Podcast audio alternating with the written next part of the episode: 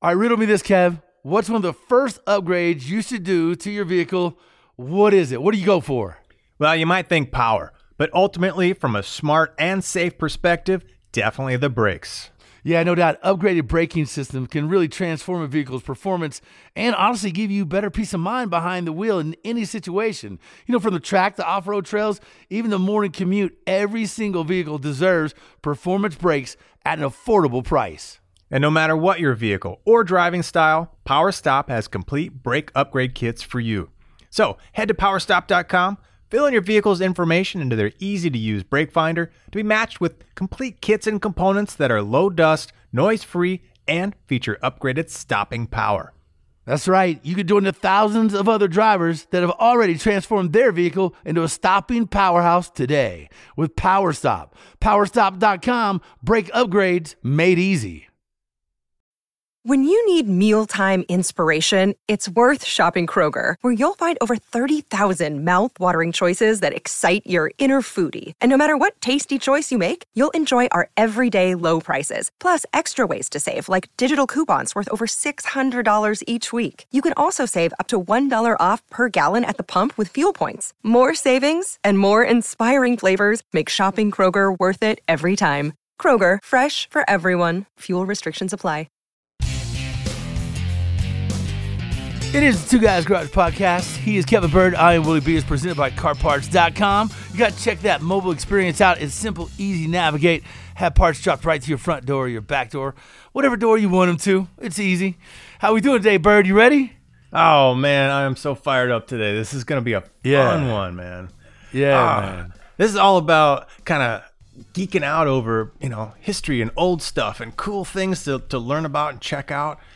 Right. And this is a place I drive by every day. Yeah, man. That's what I was going to ask you, dude, because when you look at certain car collections, right, throughout the world, there's some really just unbelievable car collections out there. You know, I had an opportunity to check out Henderson Motorsport's private collection one time. That was a big thrill. Yeah. You know, some really just amazing, unbelievable cars, builds, the way they set it up in museums and whatnot to make it look like, you know, kind of a museum. The presentation is everything. But I tell you, man, what you drive by each and every day is more than just a museum. It's a massive part of the entire automotive story, our history with it, the struggle, the strength that came from that struggle. It really does tell an amazing story about just an iconic brand in this, you know, great U.S. of A. of ours. It's really amazing in a lot of aspects. You get to drive by that every single day.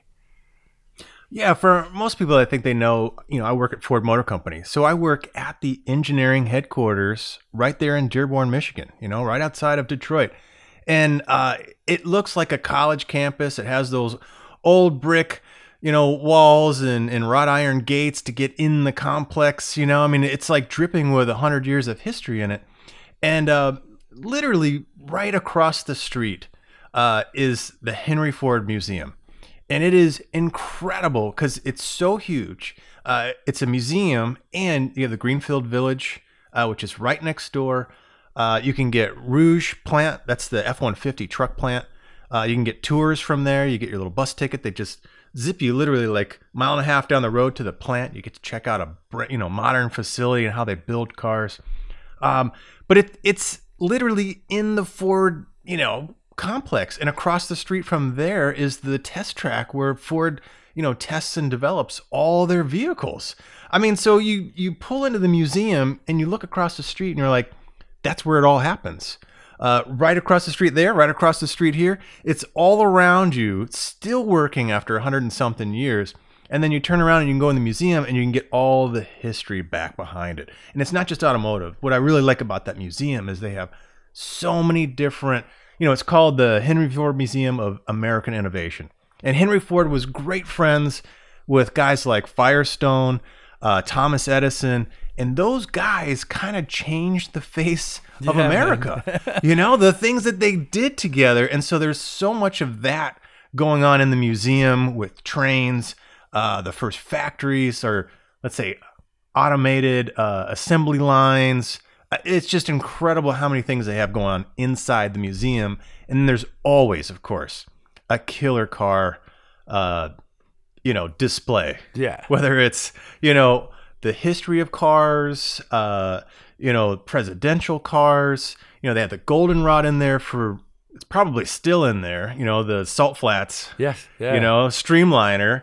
And now they have Driven to Win. So it's a whole, display of race cars, drivers, memorabilia. It's awesome. Yeah, man. It's amazing that it's taken such a ride through the history of the automobile and all its evolutions, right? It tells a really unique story from a even more interesting perspective because you're not looking at it from the outside in.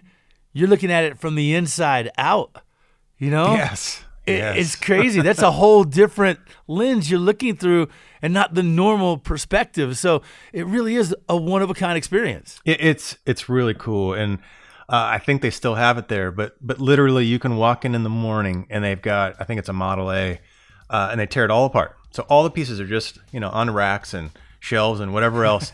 and when you walk in the museum, you can go put your part on.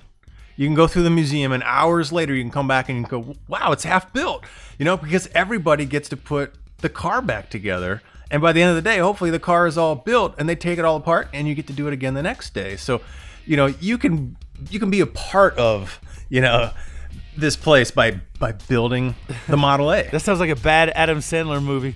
But look, man, I'm excited to talk to the man behind it, Matt Anderson.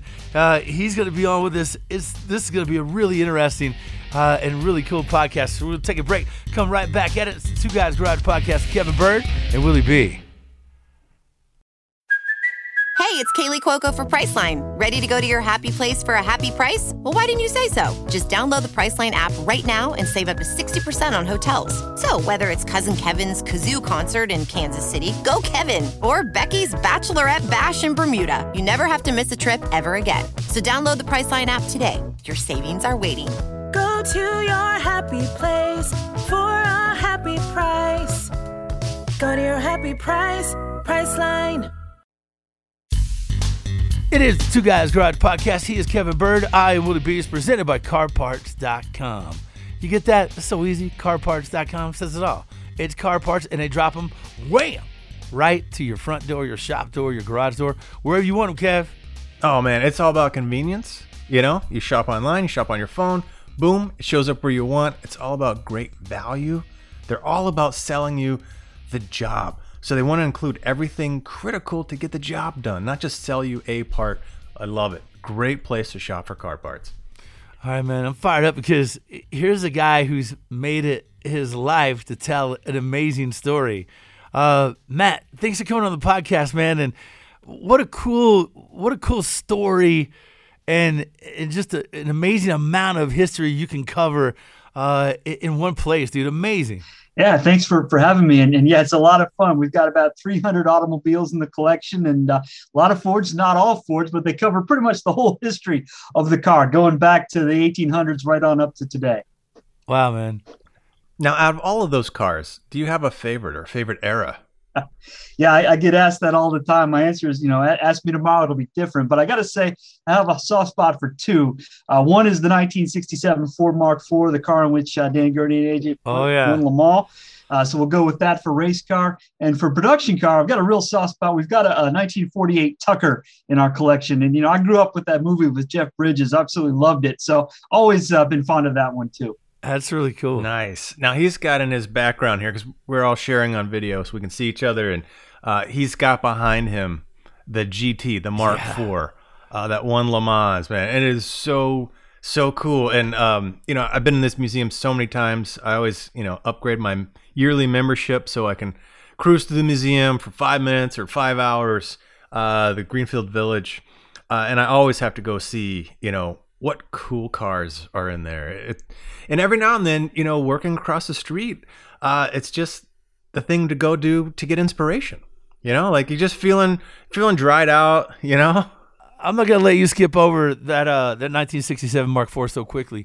Anybody that's seen the movie Ford versus Ferrari, You know how badass that was, man? It had us all choked up in the seats, gripping our rails, like, come on, get alive! Screaming, like, tell us some insight that you know that the general public might not, because that is such a nutty and amazing story. A.J. Foyt, Dan Gurney, I believe his name was, who if you guys recall, and you'll probably find this out, but he started the shaking the champagne and squirting it all over everybody, you know, on sporting events. It started on that day. It's amazing. Yeah, I mean, you raise a big one right there. A lot of people don't realize that's where it began. It just seems so natural, you know, whether it's a basketball team, football team, they spray the champagne when they win a championship. And yeah, it all started with Dan Gurney, and he told the story. I mean, he just kind of made it up. He was there. The crowd was looking at him like they were expecting him to do something. So the urge just came over him, I guess. But it's such a great moment and a perfect way to cap off that race.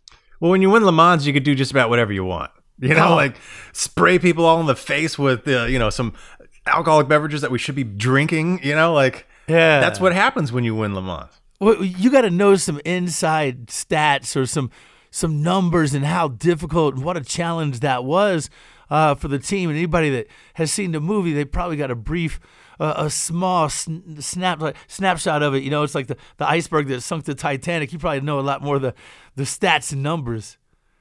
Yeah, I mean, the movie is great, and it was great that it opened when it did, right before our exhibit opened. Good news for us. But, yeah, you know, like any movie, you're going to condense a story like that down into 2.5 hours. You're going to leave some stuff out. So I know for me, the biggest kind of regret or disappointment is that they kind of cut out the whole Ford side of the story. You know, makes it look like Carroll Shelby and his crew, Phil Remington, were building these cars themselves. And, you know, you had a whole, you know, hundreds of engineers and folks working behind the scenes here in Dearborn on that victory. So we like to tell a little bit about that story. But, you know, the most amazing thing about it is true that it, you know, basically starts because Henry Ford II has a personal beef with Enzo Ferrari because he won't sell the company to him. And says, you know, if I can't buy him, I'm going to beat him. And it's amazing to think of the millions and millions of dollars spent on that program just to kind of settle that kind of grudge, but made for great racing. Yeah, man. Absolutely. It's kind of neat. You know, I've been at Ford 20 years now, so I was able to overlap with a few of the guys that had worked on those programs. And it was just too cool to be able to rub elbows with a few folks that had,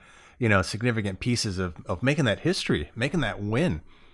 You know, and a lot of our buildings still have, you know, a lot of the same, you know, the same dynos where, you know, the development happened, where it all took place. You know, it's kind of cool to walk into your place of work. And, you know, some days it feels mundane. And that's why I said, you know, sometimes I'll walk through the museum just to get inspired by all the things that have happened, you know, in and around, you know, where we work here at Ford, and just kind of get fired up again and remember, you know, the cool things we've done and the cool things, you know, we're still going to do. And we've done the GT now like 3 times. And I don't know, Matt, do you have a preference, a favorite on what generation of Ford GT or GT40 that you like? Well, it's hard not to love the original GT40. I mean, that's where it all started. But I have grown to really love the most recent version. In fact, it's a big part of our story in the exhibit. We talk about Ford's return to Le Mans in 2016, and we partnered with Multimatic. They provided us this gorgeous cutaway car that's basically half production GT, half racing GT, cut right down the middle and put together. And the amazing thing is how similar those two cars are, not how different they are. Really incredible. You know, that movie Ford versus Ferrari was like the Rocky III for the automotive enthusiasts. You know, it was, you know, Mr. T, Clubber Lang, that was Ferrari, right? And you guys are Rocky, and it was a big American chant at the end, and everybody's celebrating. Can you give us some stats how that car is evolved over the years? Like, you know, just some performance numbers from the first one to where we're at now, just to see what's accomplished? Yeah, well, the Mark IV, the horsepower is right around 500 horsepower. It topped out somewhere around 212, 215 on the Mulsanne straight. And horsepower is pretty close to the same with the current GT, though, of course, instead of a big 427 V8, it's a turbocharged V6, right? So they're getting the same amount of horsepower out of a much smaller engine. But I think the biggest difference, and the drivers will say this themselves, is, you know, back in 67, Gurney and Foyt kind of had to nurse that car through the race. You know, you wanted to push it, but not so hard that you break something. That happened to Ford, you know, several times in the years leading up to it. And, you know, in the last 20 years or so, the cars have kind of become bulletproof. So you can push them all out through the whole race. How about you, Willie? Do you have a favorite out of the three generations? This, the 2004-05 version. That's dude. That's my favorite. My buddy's got a couple of them, and how he scored them was just unbelievable. Every time I go over to his house, I try to lick him. It doesn't work. You don't get to keep it. But man, it's an amazing car. Just to be able to, climb the seat of one. That's one of the few cars I've never got to drive. I just feel like that would be like dream come true for any car guy, or especially if you like doing some road courses and just understand the history behind that car. To be able to drive one and push it through turns would be amazing. Oh, absolutely! It'd be awesome. Yeah, I mean, of course, I fell in love with the originals. The storyline behind them, they're so sexy, beautiful. You can't help but love the original GT40s. But working at Ford, I was in advanced power. Am an advanced powertrain, so we weren't directly building the second gen, the 05, but we were all a part of it in some form or another, whether it was consulting, helping, cross engineering, sharing data, and then at the same time they were building the GT, I had proposed with a group of guys in our group, this V10 motor, and that almost went into a Cobra and a GR1, so it was spin-offs of the 05 GT. So it was going to be about the same chassis, but with the engine in front, with a transaxle, and the same torque tube, with the same transaxle in the back. So that was going to be kind of an evolution of the 05 GT. So different variants, different supercars. So I mean, there's so much involvement around that second gen that I love. But then the EcoBoost, right? Our team developed the EcoBoost motor that ended up in the Ford GT, the new one. So to see that go to Le Mans, it's like, I love, and I love. Like, I have no tier, man. They're just all like top choice in my category. Matt, what's the biggest surprise that people have when they come through the museum, when they're leaving? Right, I'm sure, because you get to cover just an amazing amount of history. What do you hear is the biggest surprise from people that go there and spend a day? Well, I know in general, a lot of people are surprised at how much the museum has. I mean, people think we're either just a car museum or a museum about the life of Henry Ford himself or Ford Motor Company. And our car collection's always been more than Ford. Mr. Ford himself collected competitor vehicles for the collection, but it's not just cars. I mean, we've got agricultural equipment. We've got big machinery, stationary steam engines. We've got airplanes. We've got railroad locomotives. So a little bit of everything, really a museum of American innovation. Dude, talk about trains. They have like real monster trains and legit trains in the museum. Huge ones, bigger than I've ever seen before. I think like the Allegheny. Is that the right one? That's the one. Yep. This thing it looks like 3 times bigger than any train I've ever seen. And this thing would carry like 160 cars of coal up the mountains. The thing was 700,000 pounds. Yeah, I think by the time you include the tender with the water and the coal, you're up to 1.2 million pounds. So it's hard to. That was just the front end, right? Yeah, exactly. Yeah, just the locomotive. It's incredible. Just the locomotive was 1 million pounds. Yeah. What? And you can climb on the thing. Do you guys, insane. How do you get them in there? Wow. I know there's tracks in the museum and they go out the door, but do they connect up? Because I know there's a railroad track not far from the museum itself. Yeah, is it still there? Can you still drive a train right in there? You still can. It connects with the Amtrak line between Detroit and Chicago that runs behind our museum campus. So yeah, we can get them in and out. We don't move things like that often, but it could be done. You could do it. Yeah. Theoretically, yeah. Yeah, they have an incredible amount of things in there. They have, what's the roundhouse? Yeah.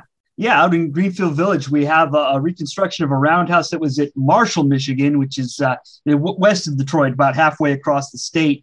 And that is where we maintain our operating fleet of steam locomotives. We've got 3 locomotives, all of them from the 19th century, that we run throughout the summer. You come out, you can take a ride on our 2-mile loop that goes around Greenfield Village, and you can go into that roundhouse and see the kind of work that goes into caring for and maintaining those steam locomotives. And that's maybe even more special. You don't get to do that too many places. Well, talk about a roundhouse, so at least for the the steam engine, the front piece, it drives onto like a Lazy Susan, bigger than the its diameter is bigger than the train, and then literally there's like a big old bar, and I think can one guy push it and turn the train, so it can come in from one track and he can turn the Lazy Susan with this, I don't know, bazillion pound train on it, and then stick it into one stall in like one bay. Ball bearings. It's all about ball bearings these days. That's right, man. Kev, it's all about ball bearings. Yeah, we like to and a lot of grease. The joke.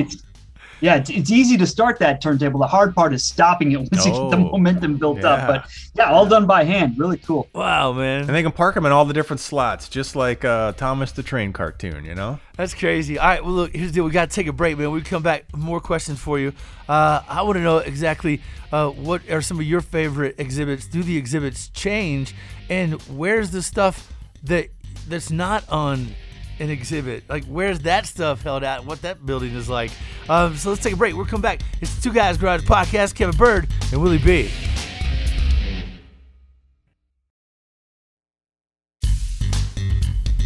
It is the Two Guys Garage Podcast. He is Kevin Bird. I am Willie B. And we have our boy Matt Anderson.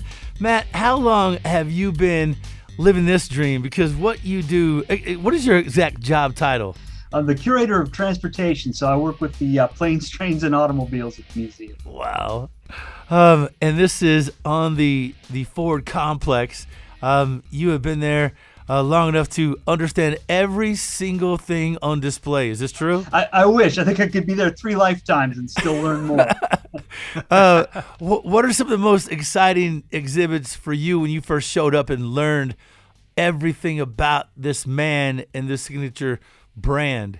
Yeah, the new exhibit when I came about 10 years ago was what we call Driving America. It's our centerpiece automotive exhibit. And I think what sets us apart from other car museums, you know, we talk about the technology, we talk about the design, but we're really about the impact of the car on American culture. And now it's changed everything, you know, where we live, how we vacation, how we eat even. It's all affected by the car. Yeah, amen, man.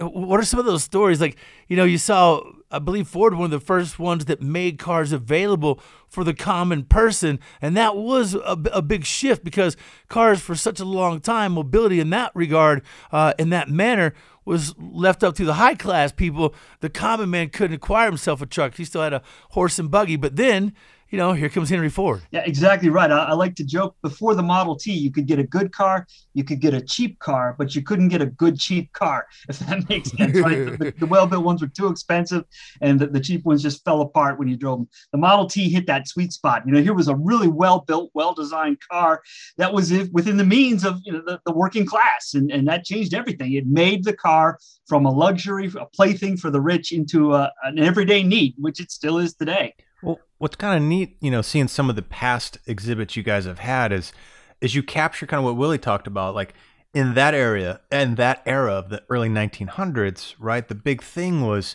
accessibility to the car. And then as you move through time, you've got different things in history that have happened, whether it's World War I or World War II, and different things that have, you know, say evolved as maybe the economy's picked up, and all of a sudden people are wanting to see the great outdoors. So that's like a big theme of around the automobile. So all the vehicles with, you know, camping type stuff or see the world kind of things to it. And then you can maybe fast forward to another era where you can really kind of go back in time almost and feel like the 50s and the 50s diner, which they have in there, a real working diner. Of course, every museum should have a diner. Yeah. So there's like all these moments in time, and I think different displays sometimes capture those and those movements in time, right? Yeah, man. I've seen a lot of these old videos of those old Model Ts and how they used to just beat the crap out of them. They beat the tire of those things, and they kept running, just bouncing off the ground and boing, boop. I mean, they didn't weigh anything, so they could kind of take it, but it was amazing how durable those old things were, which is really amazing. And you got to tell us about the race. You know, I've seen it on, it was like History Channel or Discovery or something, you know, about Henry Ford wanted to I don't know, get a little bravado back in his game. He lost or something like that. He challenged some of the big guys to a race, and that's really how he staked out his claim and made a name for himself. Yeah, I mean, a lot of people don't realize Henry Ford failed twice in the auto business before he founded Ford Motor Company, right? So in between failure one and failure two, he got interested in race cars and saw that as a way to kind of rebuild his reputation, get his name in the newspapers, you know, racing for promotion, just like they do today. And he built a race car, the 1901 Sweepstakes, entered a 10-mile event on a dirt horse track. I mean, all the car tracks were horse tracks in those days, against Alexander Wynn, who at that time was the closest thing we had to a racing star in the United States. And, you know, classic kind of David and Goliath setup here. Ford's a nobody against this giant. Ford manages to win the race, and it sets him on the way to what will eventually become Ford Motor Company. I'm proud to say we have that actual car, Henry Ford's 1901 Sweepstakes, in our Driven to Win Racing in America exhibit. Wow. So it's right there. That's the same car? Same exact car. One? Yep. And in our collection from day one. Wow. That one he raced that night. Absolutely. That very car. Yeah, very cool to see it.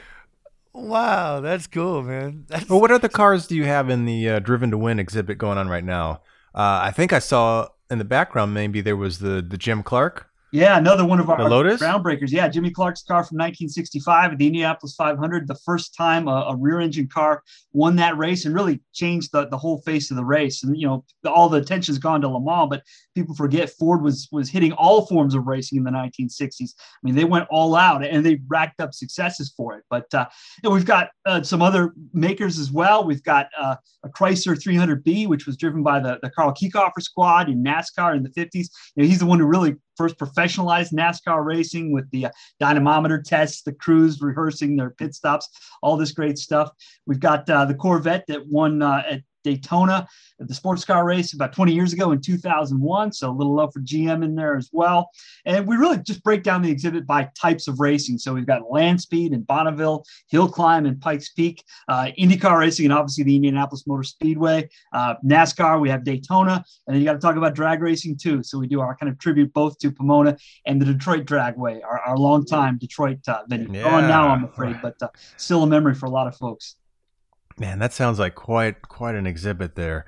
So, you know, we've talked a little bit about, you know, all the things that are just in the museum all the time. We've got these evolving and revolving exhibits here with the automotive scene. The Driven to Win sounds definitely like one I need to stop by and check out. And I think just about anybody listening is probably thinking about it as well. And then you have events because, right, the village is literally right out the back door.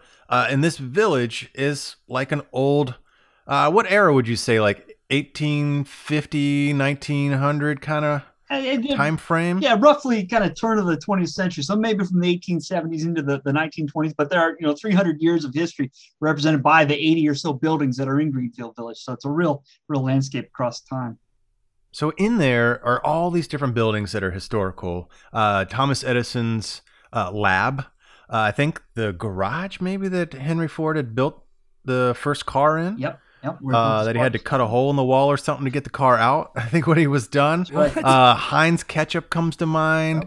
Yep. For a really smart man, that was a dumb move. I'm just saying. And I think the first power plant, right? Because they, you know, he was friends again with Thomas Edison and many other big, powerful guys. So the light bulb, you know, the generator running, you know, DC versus AC. All that stuff. So it's all there. There's a village. And one of the events I think is just amazing is Old Car Festival. It's, you know, I think you said 600 cars. They're all, you know, pre-1932. So they're the old ones, right? Just like the ones you talked about, Willie, where you could just go off-road with them. So they're all old cars. And now you have a village and people drive around. Like you come in and it's like back in time, the participants, the guests, everyone, a lot of people dress up in old-timey clothes. And drive around it and just pick people up and drive them over to this part of the village or that part of the village. There's car races out on the big field in the back, you know, where you race, you know, a 1912 versus a 1918 something or other, you know, a pickup versus some kind of 5-window deal. And it is incredible because you walk in to an old village with old cars driving around, people with old clothes on. It's just like you just flash back 100 years or so. It's incredible. And how much fun people have. It's such a blast. Yeah, it's as close as you can get to walking back in time. And yeah, you mentioned we let the cars drive. That's what makes it so special. They're not just sitting on the lawn. They're moving throughout the village. You know, a lot of Model Ts, a lot of Model As, but you're going to see steam cars. You're going to see early electric cars, a little bit of everything. It's a fantastic show. And I especially love, you know, now that it gets a little darker earlier in the year, we do what we call our gaslight parade, where you can see the early kerosene lamps, the acetylene lamps, the early electric lamps on these cars as they parade through the village. So really, really pretty event. You'd be a good person to ask this question for, because a good way to know what's next is looking at, you know, what's behind us. What do you think is going to be 15, 20 years from now? What do you think is going to be the exhibit that lights everybody up there? You know? Yeah, no, I love it. I think we're on the verge of possibly a big shift in automotive culture here with autonomous cars. I mean, if you would have asked me 5 years ago, it seemed like we'd be driving autonomous cars today. They seem to have pushed the timeline a little bit, but they're coming, whether we like it or not. And we've already collected a couple of autonomous vehicles in the museum. So I expect those will be up sooner than the next 25 years. It's going to be the exhibit of steering wheels. That's right. Guys, this is back when they had this round thing right in front of your face and you had to hold on to it the whole time. Oh, my God. You would never believe it. Interesting, man. It's interesting where it's going. And I think the other one will be, hey, man, these cars had gas engines. You had to put fuel in some kind of a tank and drive around with it and fill it up every now and then. That'll be the 15 or 20 year display. Everything will be buzzing around in their little electric something or other, their fuel cell thing. It will be. All right, Matt. Before you run out of time, I wanted to ask you if you had three things that you could take with you, right? If they said, okay, Matt, your time as curator is up, but we want to award you for such a great job. You could have any three things out of the entire building. But you couldn't sell them, so it's not like you're going to go make money. Just three things that you think, wow, that would be so cool. You could pass on. What would they be? I mentioned two of them already. The 48 Tucker I love. I love this Mark IV behind me right now in the picture. Yeah, I got to say, if I could pick a third thing, you know, I might pick something that kind of connected with Mr. Ford himself. We have an early tap and die set that he used when he built his first car, the quadricycle, in 1896. And you talk about, you know, kind of a personal connection to who he was and what he did. A set of tools used by him to build his very first car. To me, I mean, that's about as special as it gets in terms of. Man, I thought for sure you were going to pick the Oscar Mayer Wiener car. You know, that. I was ready to bet everything on that one. I have coworkers who would love to take that home with them. There's no doubt about that. You know something about you, Matt, that I don't. I'm just saying. Well, that's sometimes a display in there. They got some fun ones for sure. They got the Goldenrod and they got the Oscar Mayer Wiener Mobile. Yeah. All right, Matt, where do people find out more on social media? How do people follow you, see what's going on there and what's coming up? Yeah, well, you can come to our website, henryford.org. You can find us on all the social media channels, Facebook, Twitter, Instagram. And our next big event will be our Old Car Festival, where we do 600 cars, all of them from 1932 or earlier. That will be the weekend after Labor Day. So going to be an exciting time. We do that show every year. If you come in June around Father's Day, you can see our Motor Muster. That's where we do the more modern cars, the 30s right on up through the 70s. So both of those shows, pretty special. All right, man. Eleanor Roosevelt said, "You must do things you think you cannot do." What's your favorite Henry Ford quote? My favorite is, it's one of the little jot books he carried around. He used to write these notes or things that popped into his head. We've got one where it's just one page and it says, "No end to refinement." Wow. True that. Yeah. And Here we still are refining. You know, 100 and some years later. Hey, awesome, man. Thank you so much for your time. That was fantastic. And don't forget about our show, guys. It airs weekends on the Motor Trend Network. Check your local listings. And also now streaming on Motor Trend On Demand, which is a great way to find us. Thanks to our guest, Matt Anderson. He's my man, Kevin Bird. I am Willie B., your producer, Scoop, and executive producer, Bob Ecker. Yeah, and don't forget to check out our website, too, twoguysgarage.com. Share your thoughts with us. We're on social everywhere, Facebook, Instagram, and Twitter, at Two Guys Garage. Now, of course, this Two Guys Garage podcast, it's copyrighted 2021, Britton Productions Incorporated. All rights reserved. Hey, Matt, just to let you know, I would take the Mark IV I would take that very first race car, whatever that is. Oh, the sweepstakes, yeah. Yeah, and I would take that locomotive, dude, that big beast of a locomotive just because. You got a hole in yourself. That's yeah. All right, Willie, next time you come to town, man, we're going to the museum. Hey, I'm down. We're going to spend all day, man. Bring your kids. We're going to have a blast. All right, man. Right on. Look forward to seeing you, Matt. You take care. Cool. Thanks, guys. Appreciate it. Thanks, Matt. All right, man. We'll see you in the next Two Guys Garage podcast, you guys. All right. Take care. Two Guys Garage Podcast is a production of Britton Productions. For more episodes, visit iHeartRadio, Apple Podcasts, Google Podcasts, Stitcher, Spotify, or wherever you listen to your favorite shows.